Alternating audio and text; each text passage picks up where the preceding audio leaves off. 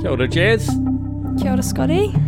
So, yeah, we're back and we're having this conversation about how we kind of miss the point of who we are to be as Jesus people.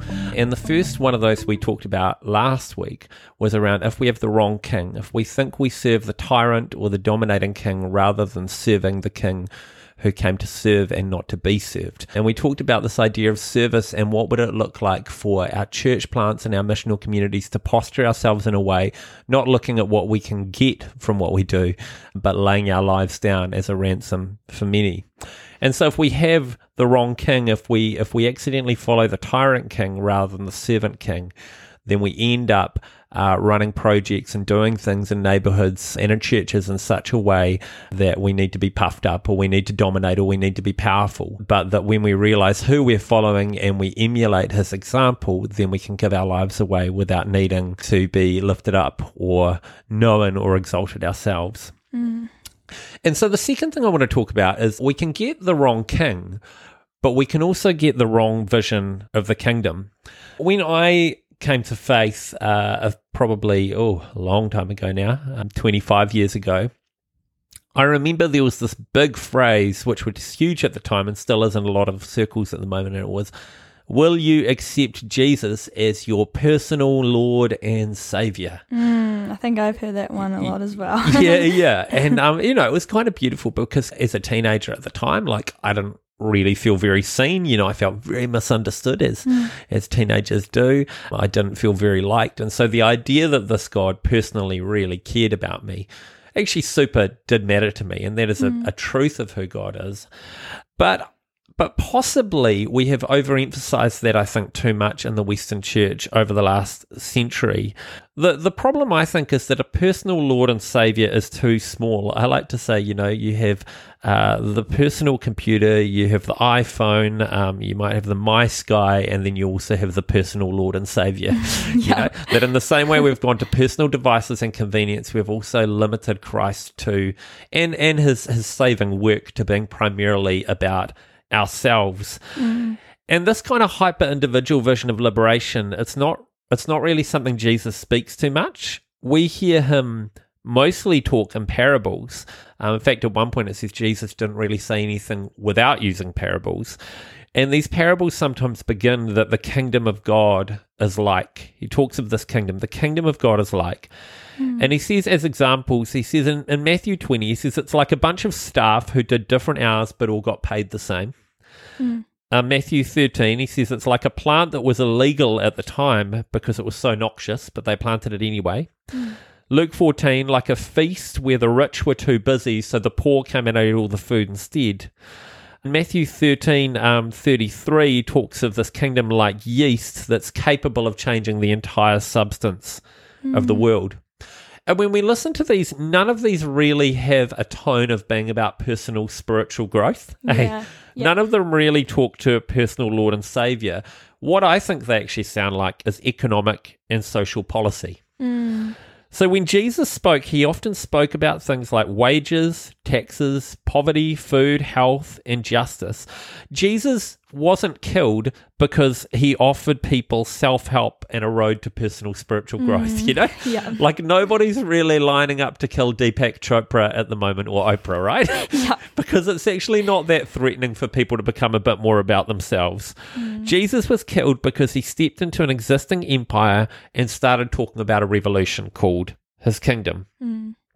And when he talks about this, he talks about it as a flourishing society and he talks about it as a super concrete reality. So Luke 17 21, he says, The kingdom of God is in your midst. It's here and it's happening now. This new, as Isaiah would say, this new government, this new society is coming and it's here in your midst right at this moment.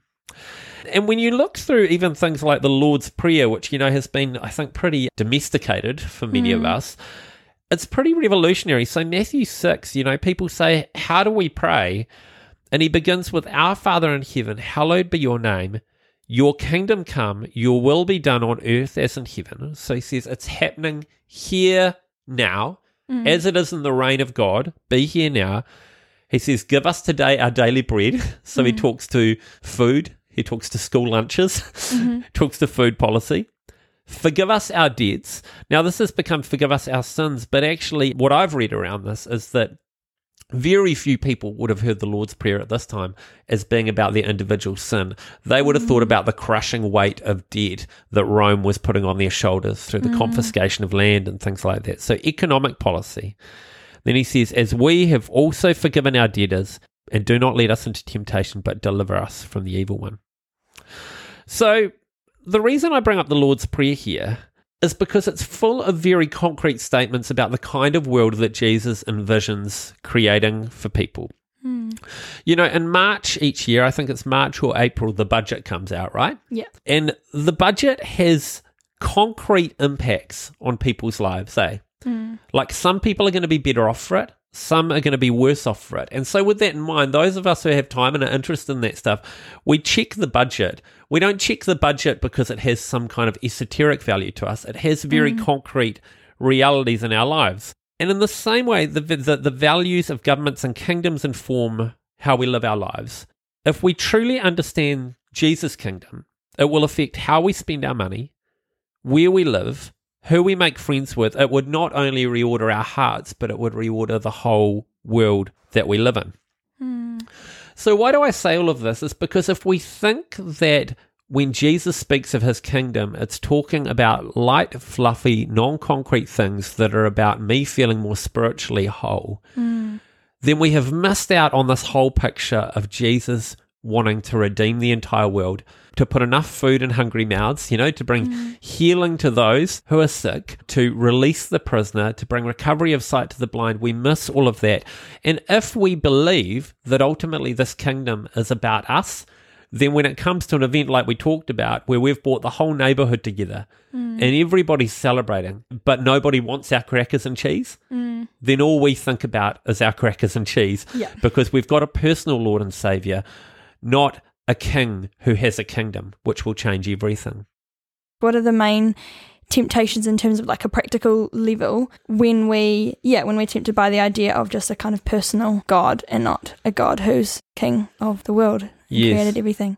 Yeah, that's really that's a really good question, jess I think there is a tension to hold in that we have this God who, you know, in the Psalms knows every hair on our head. Mm. And I have definitely, and I'm sure you've experienced moments where God meets us in a way it was like perfectly for us. eh? yeah. And that's like beautiful. And I, I don't, that is a, a part of God's character. But I think of that verse, you know, it says, freely we have received, freely we must give. One of the beautiful things that happens when we meet with God in those really personal ways Mm. is we see who God is, and in that we see who we are, Yeah. and we come home to the deepest part of our identity and who we actually are. Mm. The temptation at the moment, where I think we have made a lot of our faith about ourselves, is we are so desperate for identity that we have not found in God, mm. and true identity that we're searching for it in a hundred other places at the moment. We can kind of imagine ourselves as buckets. When our core identity is not secure, it's like there's always a hole in that bucket, and it does not matter what we kind of pour into that space, but it continues to drain out over and over and over again. And so it's mm. like why- we're kind of these leaking vessels. And so we constantly are coming back saying, fill me, fill me, fill me, fill me. Mm, mm. Um, but that key thing of identity in us is not being ministered to. We need to meet daily and more than daily with this personal God who can heal that wound so that we can actually realize that it's not about us. Totally. And so I think we are in this interesting moment at the moment where I feel like, particularly, I see with my generation and yours, that we're very neurotic and we're kind of deep in our own stuff all the time, eh? And we're desperately searching for this identity. If we're not finding that, then there's this continual leaking out of us that is happening, which makes it very hard for us to then see God outside of us. Totally.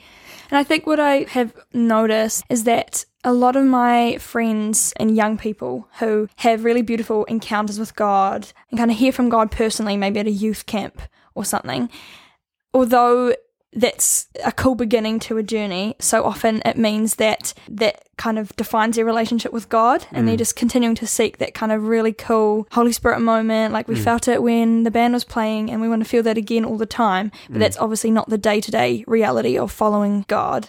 Um, and, you know, of course, this comes down to a lack of discipleship and lots of other factors too. But those are some of the people who have lost their faith the fastest. Yeah.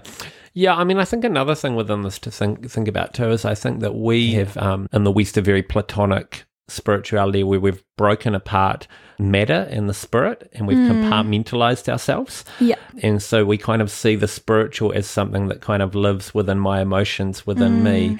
And then sometimes we think anything that's embodied or concrete is somehow kind of non spiritual, eh? And so we need to do a work of like reintegrating those things. And that's something on a good day that I love about being an Anglican priest is we have lots of ways that we embody what we believe.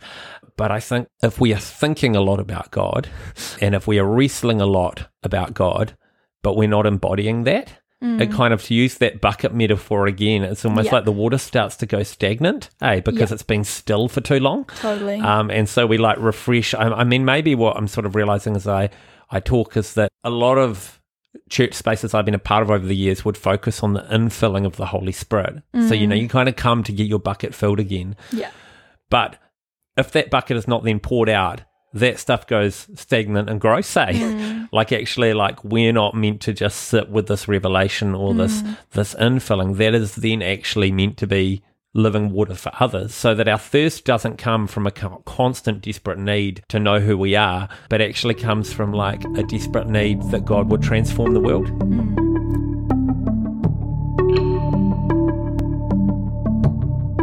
This has been the Catch Podcast. You can find out more at www.catchnetwork.org.nz. See you next week.